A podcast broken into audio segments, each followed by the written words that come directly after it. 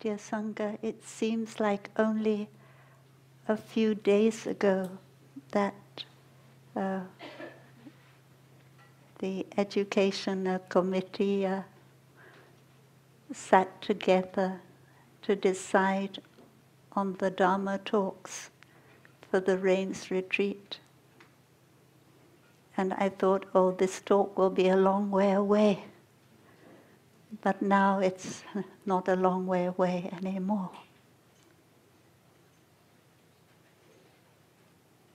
In the discourse on the 8 realizations of the Great Beings, we read the sentence, the mind is always searching outside of itself and never feels fulfilled.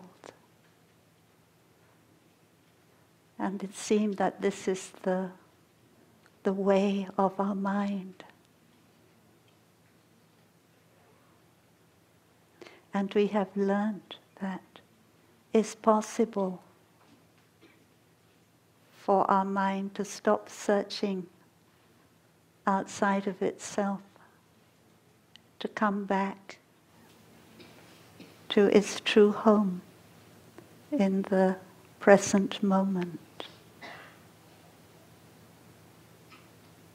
One of the obstacles is not being able to dwell in the present moment. Today I would like to look at some of our ancestral teachers about whom we have heard during the Rains retreat and how they managed to practice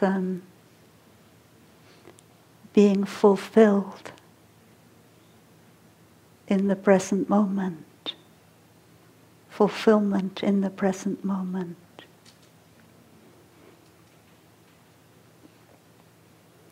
The Buddha said that the mindfulness, the practice of the Four Establishments of Mindfulness is the one way that can help our mind not to be carried away, to come back to the present moment and to touch Nirvana.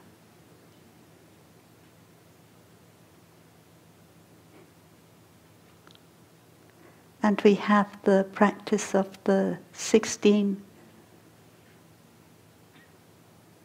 exercises of mindful breathing to make it very easy for us to practice the Four Establishments of Mindfulness. Many of my younger sisters tell me that they just enjoy practicing the first 4 breathings. And one time, one young brother told Thay that every time he practiced sitting meditation, he would practice all 16 breathings in one session of sitting meditation. And it seemed that Shom said that is not correct.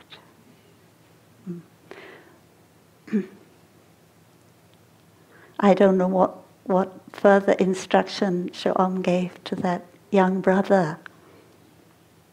I have to admit that sometimes in one sitting I do practice all 16 exercises of mindful breathing. But I don't suggest that that is a goal that we give to ourselves.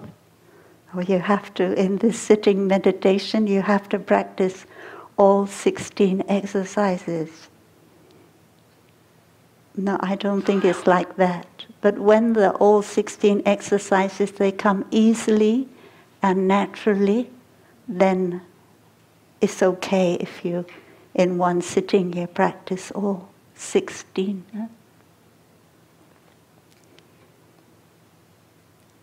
We know that when we begin the practice with the verse in, out, deep, slow, calm, ease, smile, release, present moment, wonderful moment,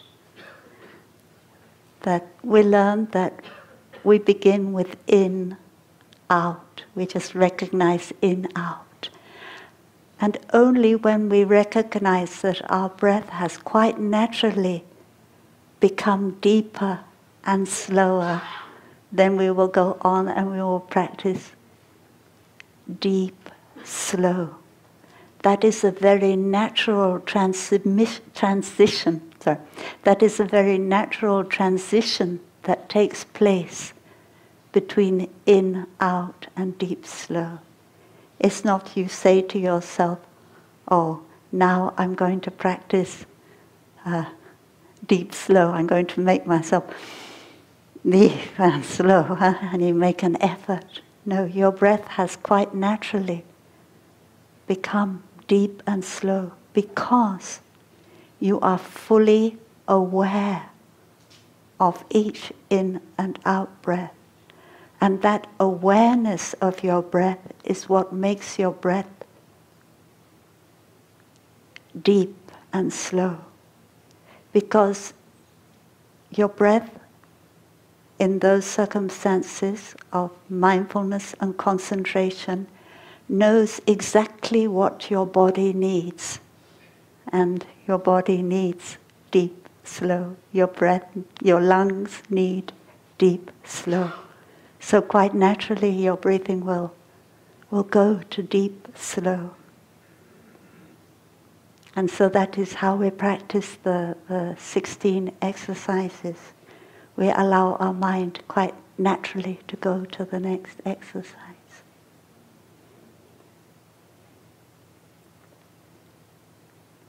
And then we have the exercise, aware of the whole bodily formation.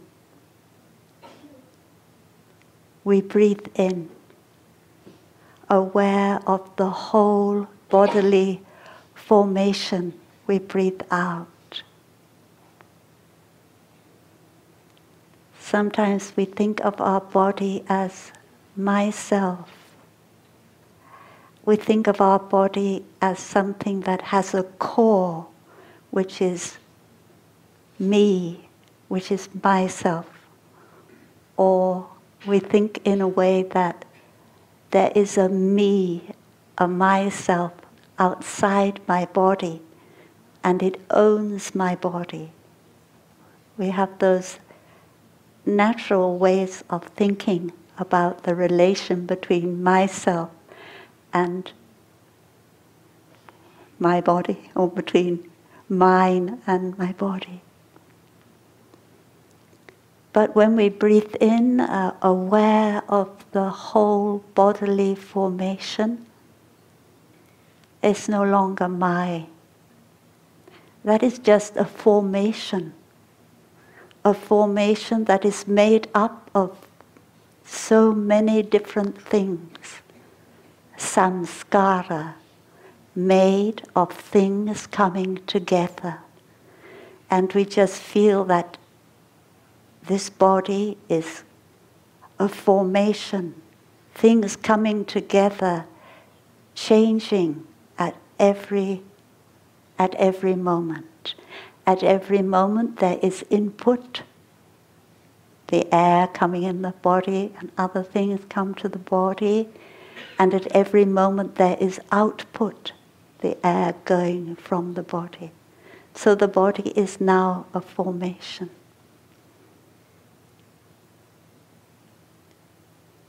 And when we come back to that formation of our body, it's the same as when we come back to our breathing. our mindfulness will send the message to the body what the body needs. And what it needs most of all is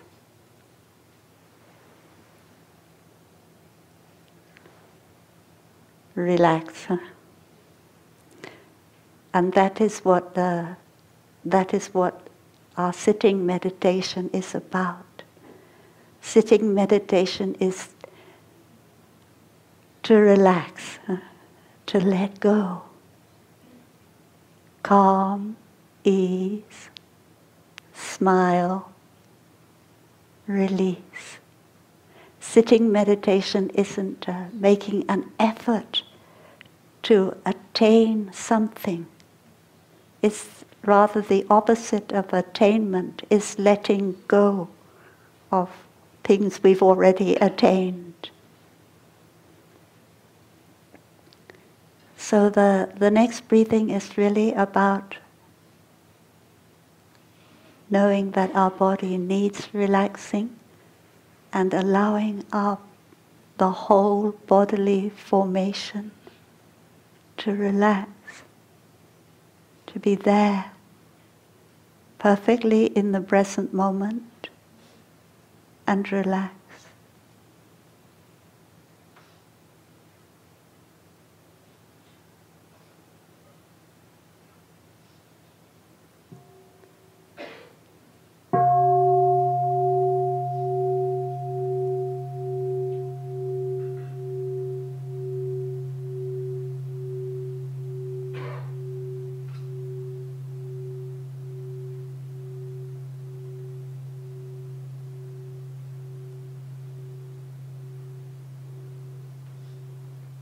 In that state of relaxation, it is easier to go on to the next breathing. The next breathing, breathing in, I experience joy. Breathing out, I experience joy. And that joy, where do you experience it? You experience it in your body. Imagine that in every cell of your body you experience joy.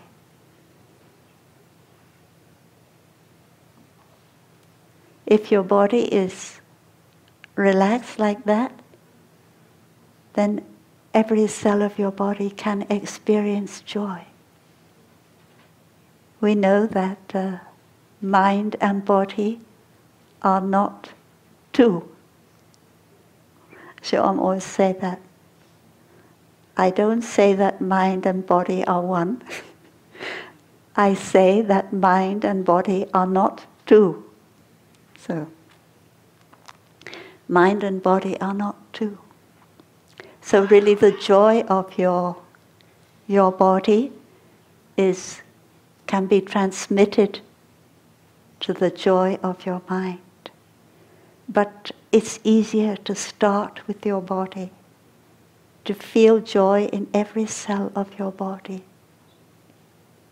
That is something we have the right to feel. Huh? Nobody can tell us you're not allowed to feel joy in your body.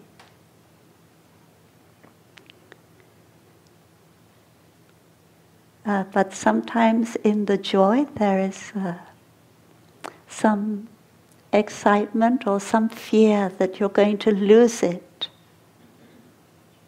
Sometimes in our meditation we feel the joy and then we think, oh, but maybe I won't be able to hold on to it. So joy isn't 100%.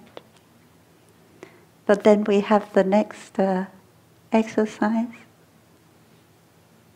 Breathing in, I experience happiness. Breathing out, I experience happiness.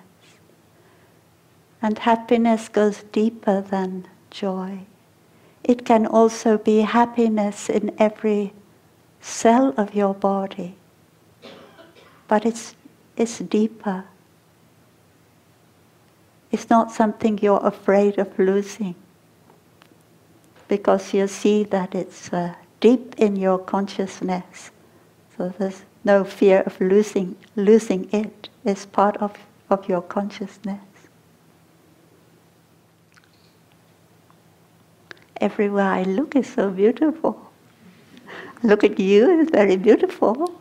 Look outside at the sun on the frost is very beautiful. And in front of me,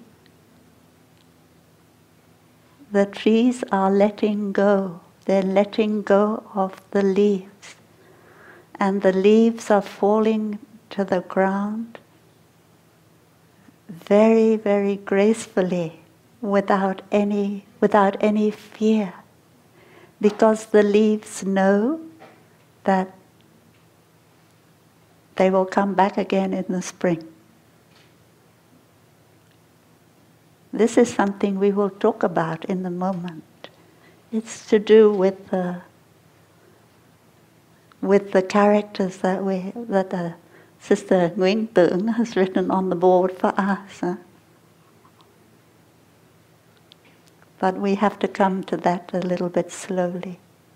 So now we come back to the feelings.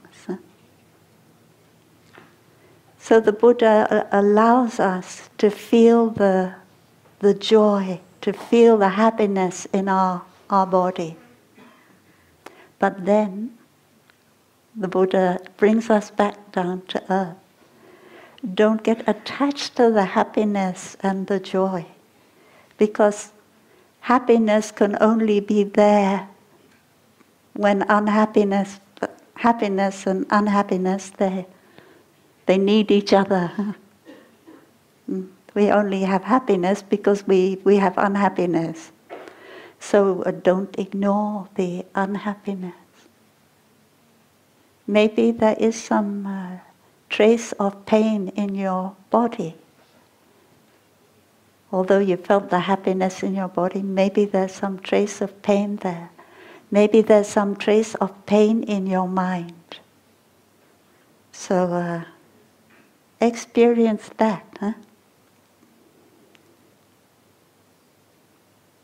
You can't have one without the other. And what do we normally do when we experience the unhappiness? We tense up a little bit, and we want to push it away or run away from it. But now we have the chance. We can really experience it as it is. And then when we experience it as it is, our mind will do something that is called relaxing the painful feeling, or calming the painful feeling. If you give yourself a chance to accept, to face the painful feeling, then the natural thing that follows is that it becomes calm. It becomes relaxed.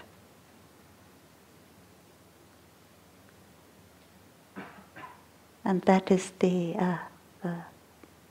eighth breathing. And I will leave you to discover for yourself the last 8 breathings.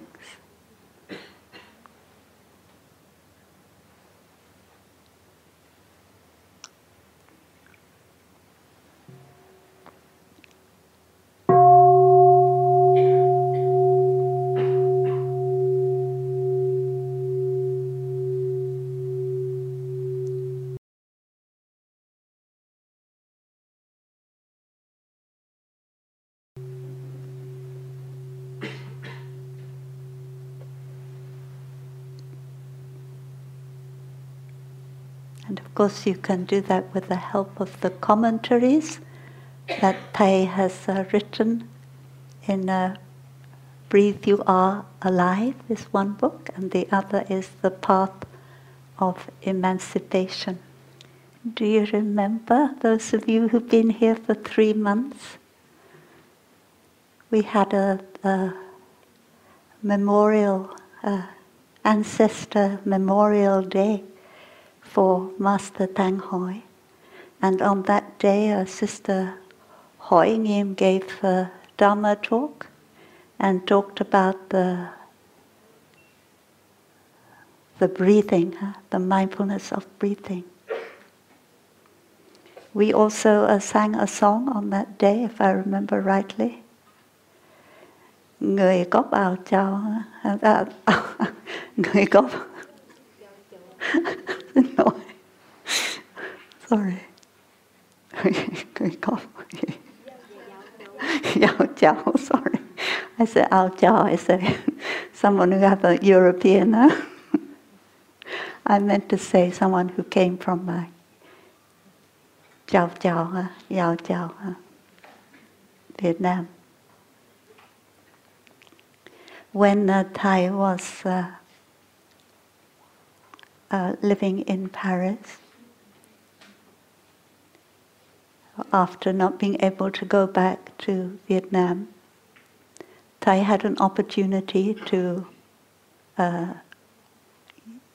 teach in the university, École des autres pratiques or something, and also Thay had an opportunity to use all the libraries in Paris, in the university libraries, in the Sorbonne. And because the French had occupied Vietnam, they had brought many Vietnamese texts over to France, from Vietnam. So I had an opportunity to read many materials that he had not had an opportunity to read before. And thanks to that, I discovered many things about Master Tang Hoi. And that in Vietnam there had been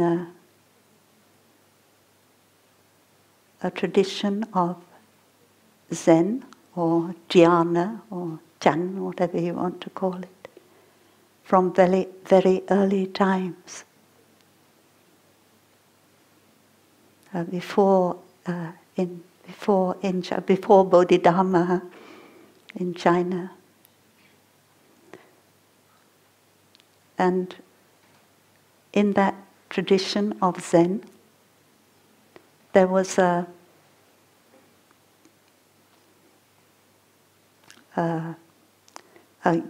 unification of both the, what we call the Hinayana or the Theravada, and the Mahayana.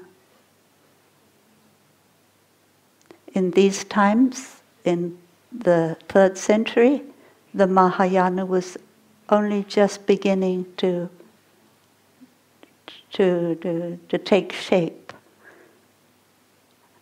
And Master Tang Hoi never discriminated between Mahayana and Hinayana. Master Tang Hoi took the Sutra of the Full Awareness of Breathing and developed it, but in a Mahayana way. He called it the awareness of breathing. The full awareness of breathing is the Mahayana. And it's a great vehicle that can take living beings across the ocean of birth and death. So we have the practice of mindful breathing from a very early time in our spiritual tradition. Mm. We can say that Master Tang Hoi was the first Zen master in Vietnam, and he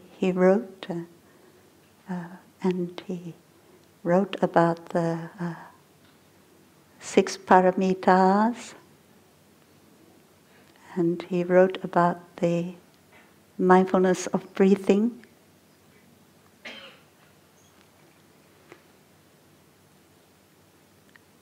And like we said, that he was in Yao Chao, which is the north of what is now the north of Vietnam, and he could have stayed in Yao Chi, in the monastery there, but he didn't stay there. In 247, he went to the kingdom of Wu. That is, he went to what is now southern part of China, where there had never been any teachings of Buddhism. So he probably went with some other monks. And when he arrived, it was not easy, because everybody looked at him as something very strange. They did not know what he was doing, and they reported to the king. And the king said that Tang Hoi has to prove that his spiritual path is effective. So they had to practice meditation. He and the other monks had to practice meditation in a way that was effective and made the king accept them.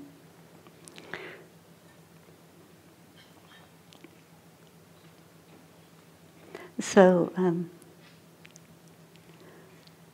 the reason I tell you this is because we've been talking about engaged Buddhism and applied Buddhism, and we know that the mindfulness of breathing is the way of applying Buddhism, and we also know that making a journey to a place where we will not be accepted is because we want to bring the fruits of our practice to that place.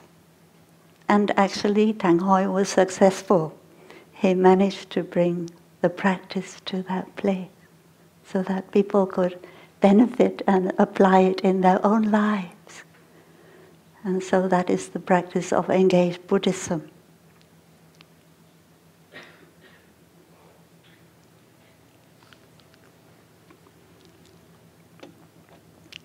So we go in a historical order.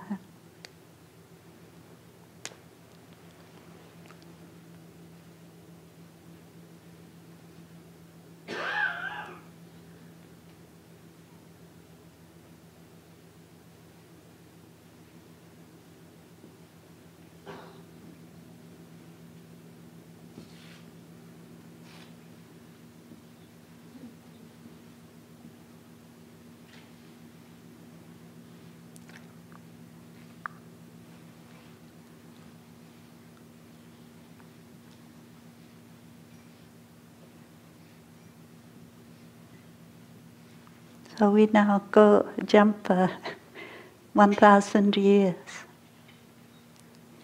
When I first learned about our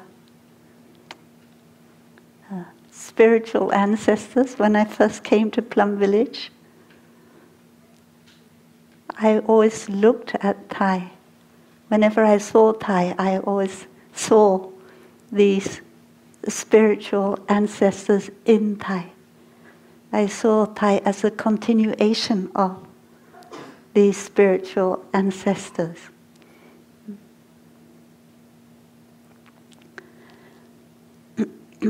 So we also heard about Master Tran Thai Tong. And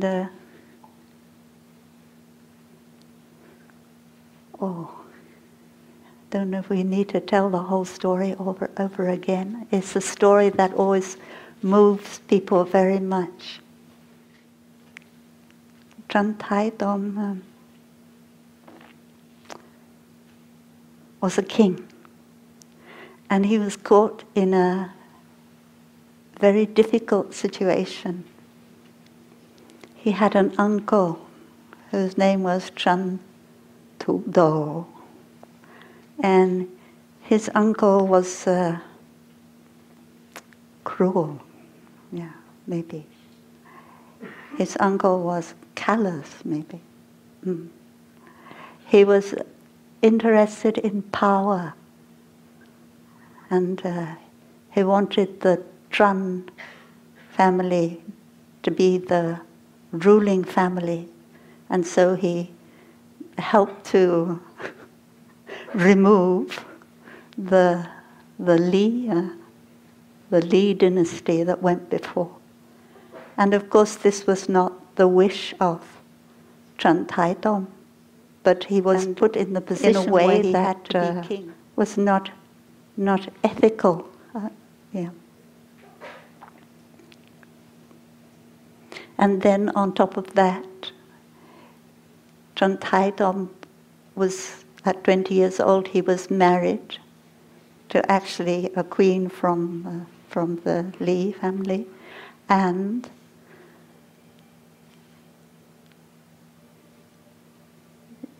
they did not have a child, they did not have a successor. So Tran Thu Do, opportunity to breathe. Tran Thu Do said, okay, you have to marry the elder sister of your wife. And your wife can just put to one side, yeah. She will no longer be the queen. And well, he loved his wife, and then he had to marry her elder sister because she was already pregnant. So by Tran Thai Tong's brother, whom she was married to. Yeah. So it was too much suffering. And so Tran Thai Tong, he decided that he would run away. And he would run away to the mountain where his teacher lived. His teacher was called the Bamboo Forest. And he would go up there and he would practice and he would stay with his teacher on the mountain. Yeah, because that is a more wholesome life. And so one night he escaped from the palace and he went up to the mountain. It took more than one night. It took the whole of the next day and the next night, because the road is not good. And the horse was very tired. But when he arrived, he met his master, Master Bamboo Forest, and Master Bamboo Forest said, "What are you doing here? Why have you come here?" And so Tran Thai Tong said, "I have come looking for the Buddha. I want to become Buddha. I want to become a Buddha. So I've come here to learn how to become a Buddha." And then Bamboo Forest Master said, "Buddha is not found on the mountain. Buddha is found in your own heart. So they must have talked a little bit together. And then what happened?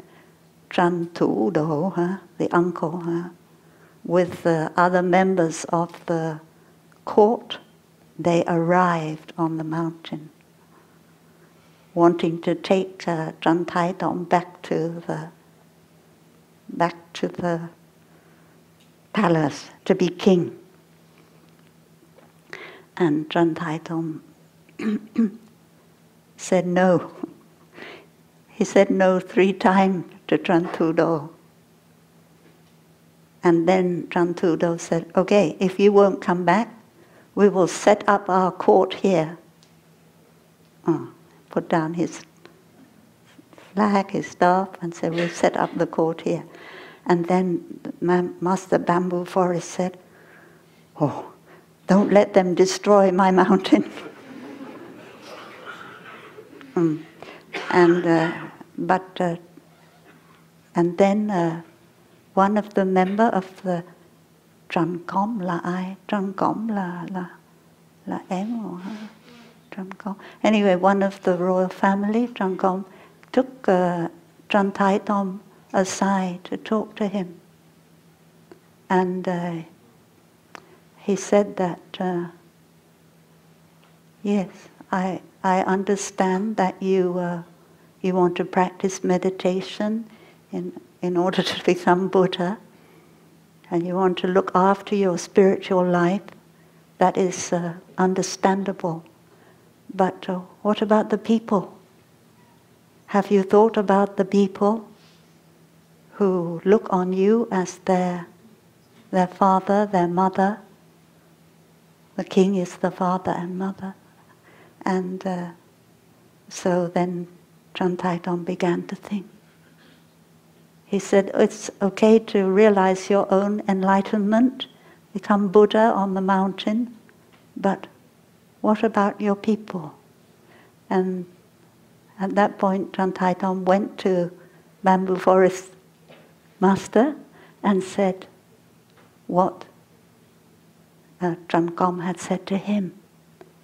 And at that point, this is all recorded by Tran Thai Tong. He wrote in one of his writings.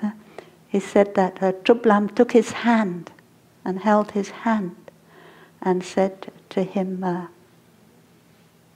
the king is the mother of the people, and the mind of the people, the wishes of the people are the wishes of the king.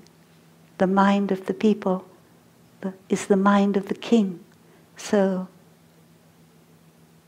please go back and rule your country. But remember one thing: to study the sutras. Don't ever forget to study the sutras. And so Tran Thai Tong obeyed, and he went back to the palace, and he ruled. He ruled, I think, for 32 years, and then he retired. And when he retired, he was able to write many things about his practice of Zen. He practiced very, very successfully. He said that the work of a king is very, very great, and a king has to study the Confucian texts as well, not only the Buddhist texts. But he did his best to study the Buddhist texts, and he invited meditation masters to come and to show the practice and to discuss the practice with them, because he himself was a meditation master at the same time as being a king. And he wrote a book about the guide, a manual, manual, thiền có chị nam ở phải không? Không biết. Something a manual, a guide to the Zen school, and every year, Bamboo Forest Master would come back to the capital once a year only, stay for a short time, then go back again. And Tran Thai Tong showed him the book he had written, and he said, "Oh, the Buddha is in this book. Go ahead and publish it." So now we don't have it anymore. Many Buddhist, Vietnamese Buddhist texts were destroyed by the Ming dynasty from China. So Tran Thai Tong is a real example of applied and engaged Buddhism. He enjoyed very much the Diamond Sutra, and in the Diamond Sutra there is a section number 10. There is a part that says, "Give rise to the awakened mind, the bodhicitta, without your mind dwelling anywhere, without dwelling in form, in sound, in smell, in taste, in touch, and thought." Yeah. And Tran Thai Tong said that when he came to that page, he had a breakthrough, and he put the book down and just enjoyed giving rise to the mind that doesn't dwell anywhere. And this is a little bit connected to the mind that is never satisfied and is always searching for something to, like a monkey, huh? Searching for a branch to hang on to, to hang on to and to dwell there, but not to be searching anymore, just to be as it is in the present moment.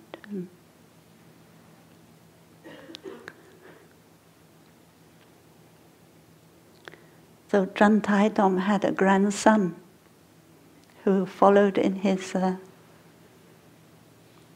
footsteps.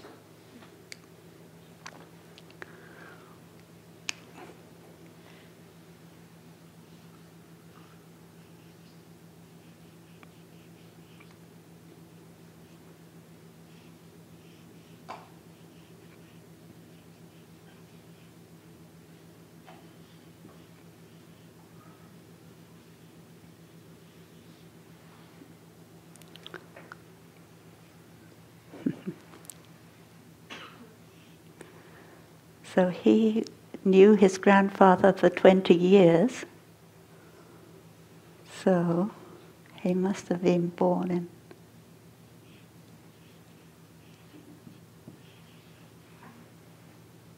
1308. Huh?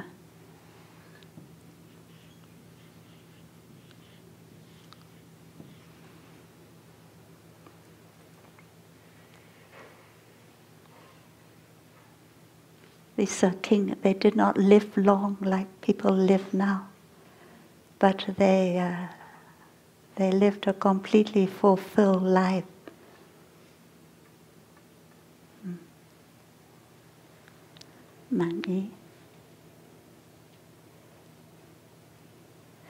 So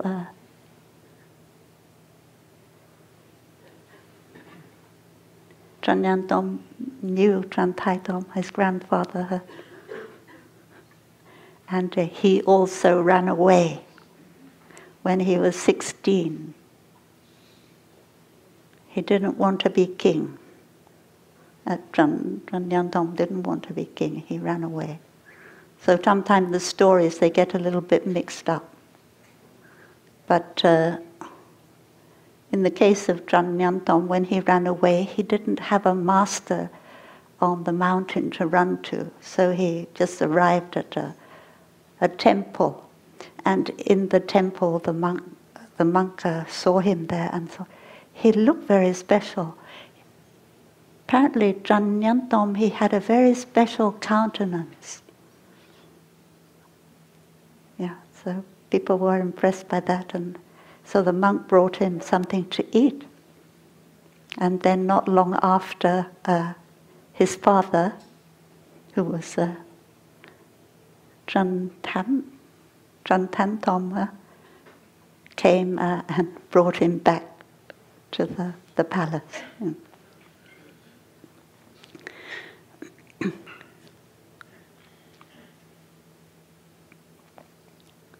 Tran Nhan Thong had to go to war. At that time, the Mongols wanted to invade Vietnam. So I think that experience of going to war, having to go to war, was something that probably had a very deep effect on Tran Nhan Thong, and he decided he was going to become a monk. So he did become a monk. And he, when he handed the throne on to his son, so his son took over and he became a monk. And he was able to guide his son as a monk. He was able to guide his son in ruling the country.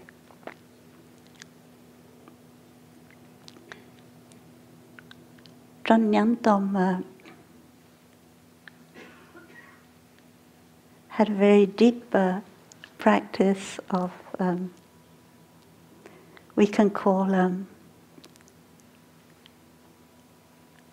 allowing your mind to be completely at ease. Miễn được lòng rỗi chẳng cần phép khác. As long as, I don't know, the word mind is not quite right to translate the Vietnamese.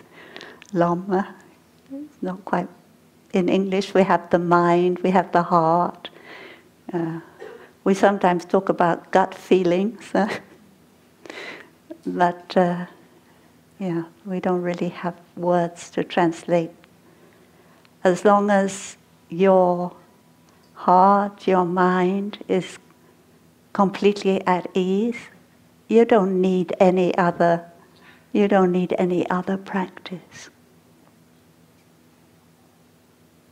And to be able to go and live on the mountain, to practice meditation, but at the same time to be able to tour among the people in order to bring the authentic teachings of Buddhism to his people, was two things that he managed to combine perfectly.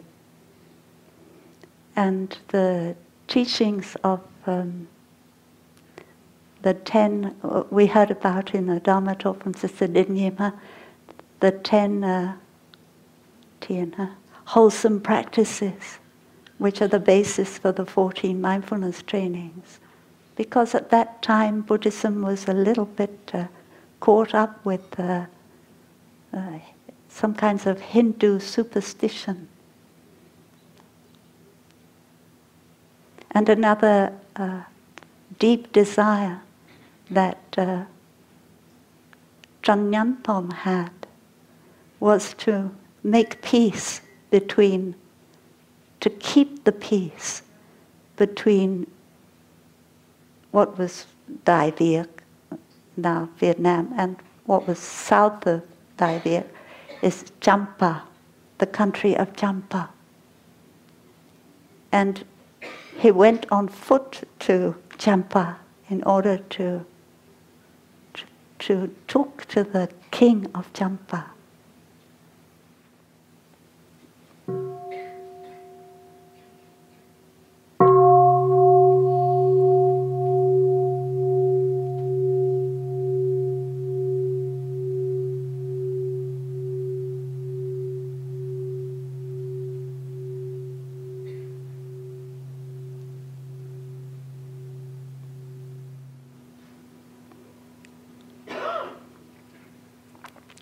we also had a Dharma talk about, did we? Oh, we had a Memorial Day for Master Nhat Dinh, huh?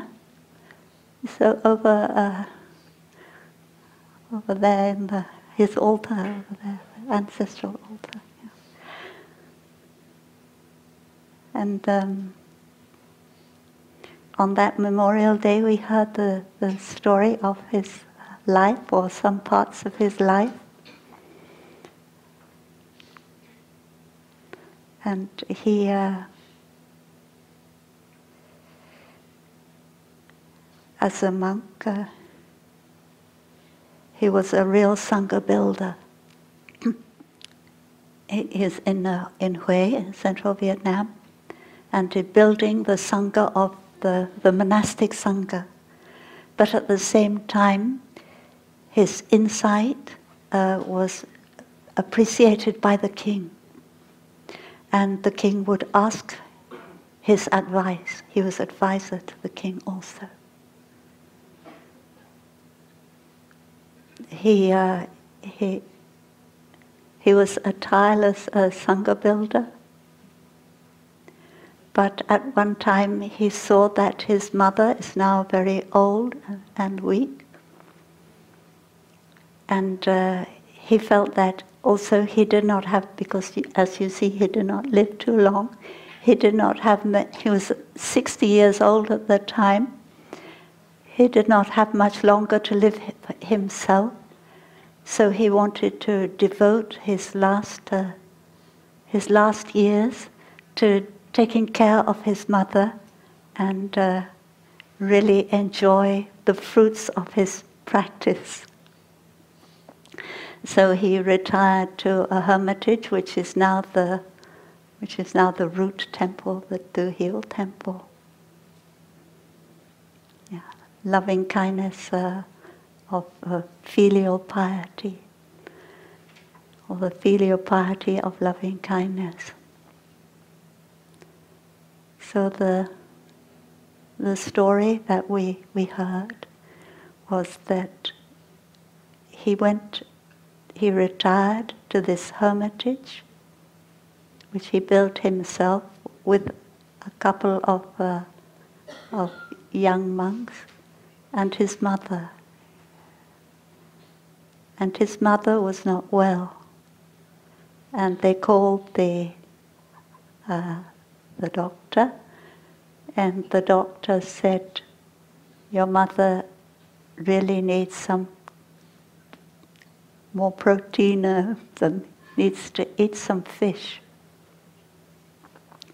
because monks in Vietnam, they're always vegetarian.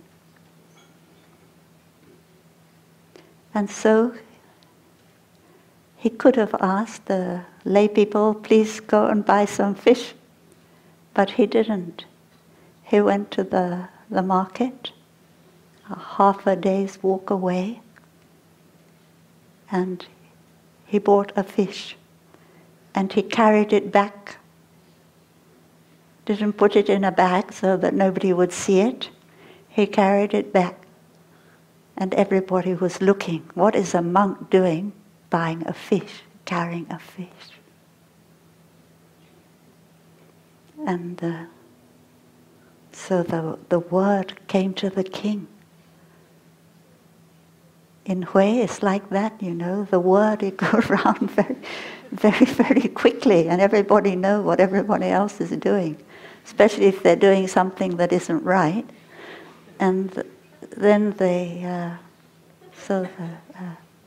the king heard about it, and he said, "I have to go and ask, what is he doing, huh?" And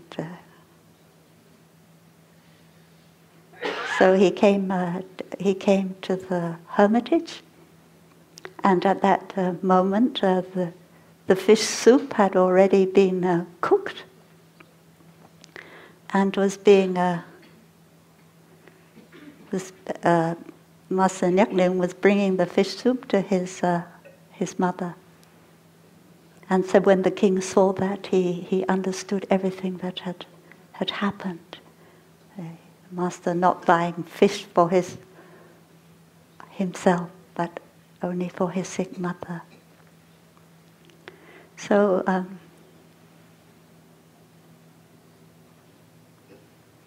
as I said, when I see Thay, I always see these ancestral teachers in Thay. And when I read the poem of which Thay wrote and which Sister Jung Kom has sung for us, some of us, this rains retreat about the fish who is I don't know how to translate this. Yum Tom, huh? This means the fish who is perfectly interpenetrate, free interpenetration of the fish. And it doesn't just mean that your body will freely interpenetrate, it means that your mind is completely free also.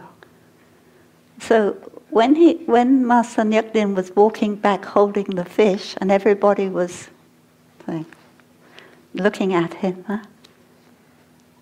Did he have some kind of meditation? Did he have some kind of looking deeply? And I think that this meditation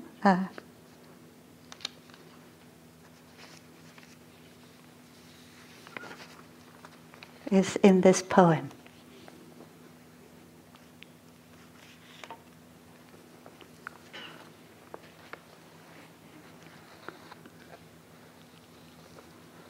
Which I will now read to you, and then we will hear it sung.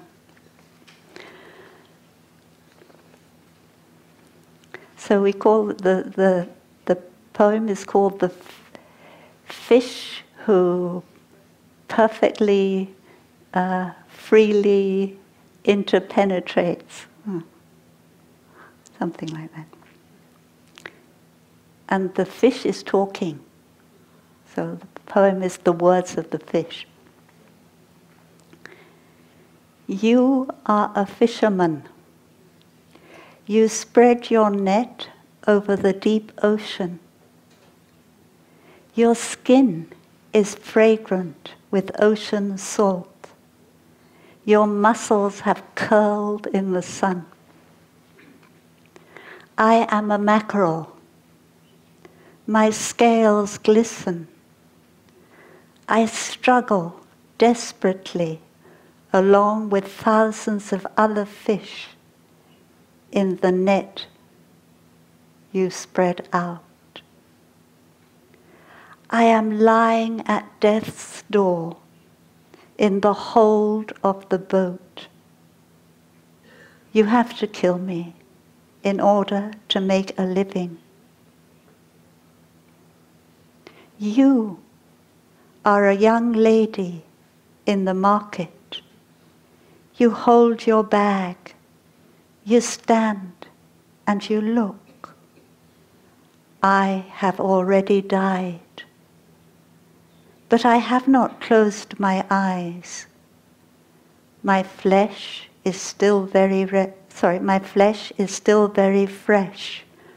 My gills are still pinkish red. You carry me home. Cut me into many pieces. Put me in the pan for a warm winter evening meal. Because of me, you and your children have a hot meal under the thatched roof. Everyone's belly is warm. Can anyone recognize me now? And after he's gone into the super. Can anyone recognize me now as my body appears and disappears in the cycle of birth and death? For thousands of lifetimes, I have been a sea fish a river fish, swimming in and out at ease. We talk about coming in and going out at ease. Here, Thay says swimming in and swimming out at ease. It means coming into life and going out of life at ease. Coming in and going out in freedom. A spacious home is sometimes more beautiful than one of jade. My world, this is the world of the ocean, huh? Is full of blues, reds and pinks. And I have learned by heart the lesson of this and that are not true. The lesson of perfect interpenetration, Yum Thom Ha, so that every time I fall into the net, I can die at ease, without hate, without despair, because I know death is made of life, being is made of non-being, all species inter-are. You and I, Yum Thom Ha, you and I blend into each other in freedom. So we now hear the poem sung in Vietnamese. Có cần chuông không? Muốn nghe chuông trước không? So we listen to the sound of the bell first.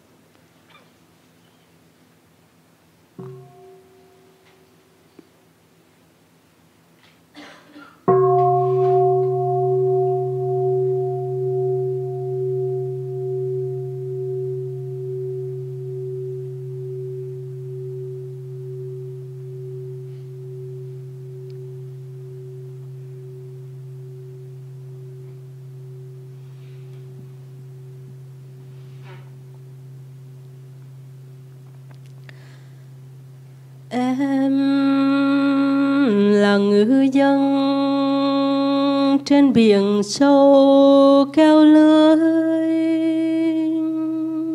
nước da em thơm mùi biếng mặn, nhưng bắp thịt nềm cuộn căng dưới nắng. Tôi là con cá thu váy vì lấp lánh giấy dùa tuyệt vọng, cùng với hàng ngàn con cá khác trong lòng lưới em căng. Tôi nằm hấp hối trên máng thuyền, em phải giết tôi vì sự sống của em. Em cũng là người thiếu phụ, ở ngoài chờ sắt gió đứng nhìn. Tôi đã chết rồi nhưng mắt tôi chưa nhắm, thịt tôi còn tươi lắm, mang tôi vẫn còn đỏ hồng. Em mang tôi về, chặt tôi ra thành nhiều mảnh, bỏ vô nồi bữa cơm chiều ấm áp mùa đông. Có tôi, em và các con em, có mâm cơm nóng dưới mái tranh, mọi người ấm bụng. Còn ai nhận được ra tôi nữa khi sắc không ấn hiền xoay vòng. 100.000 kiếp làm thân con cá biển cá sông, tôi đã vào ra bơi lội thong dong. Nhà cửa không gian có khi đẹp hơn là bích ngọc. Thế giới tôi đầy đủ màu xanh, màu đỏ, màu hồng. Và tôi đã học thuộc lòng bài học bí thứ bất nhị, bài học chung thông. Để mỗi khi xa vào lưới được chết thông dòng, không hận thù, không tuyệt vọng. Bởi vì tôi biết sự sống làm bằng sự chết, cái có làm bằng cái không, mọi loài tương tức. Tôi và em giống thông. So dear Sangha, this sister help us look deeply into no birth and no death. Again, in the Sutra on the Eight Realizations of the Great Beings, we hear that that is our career.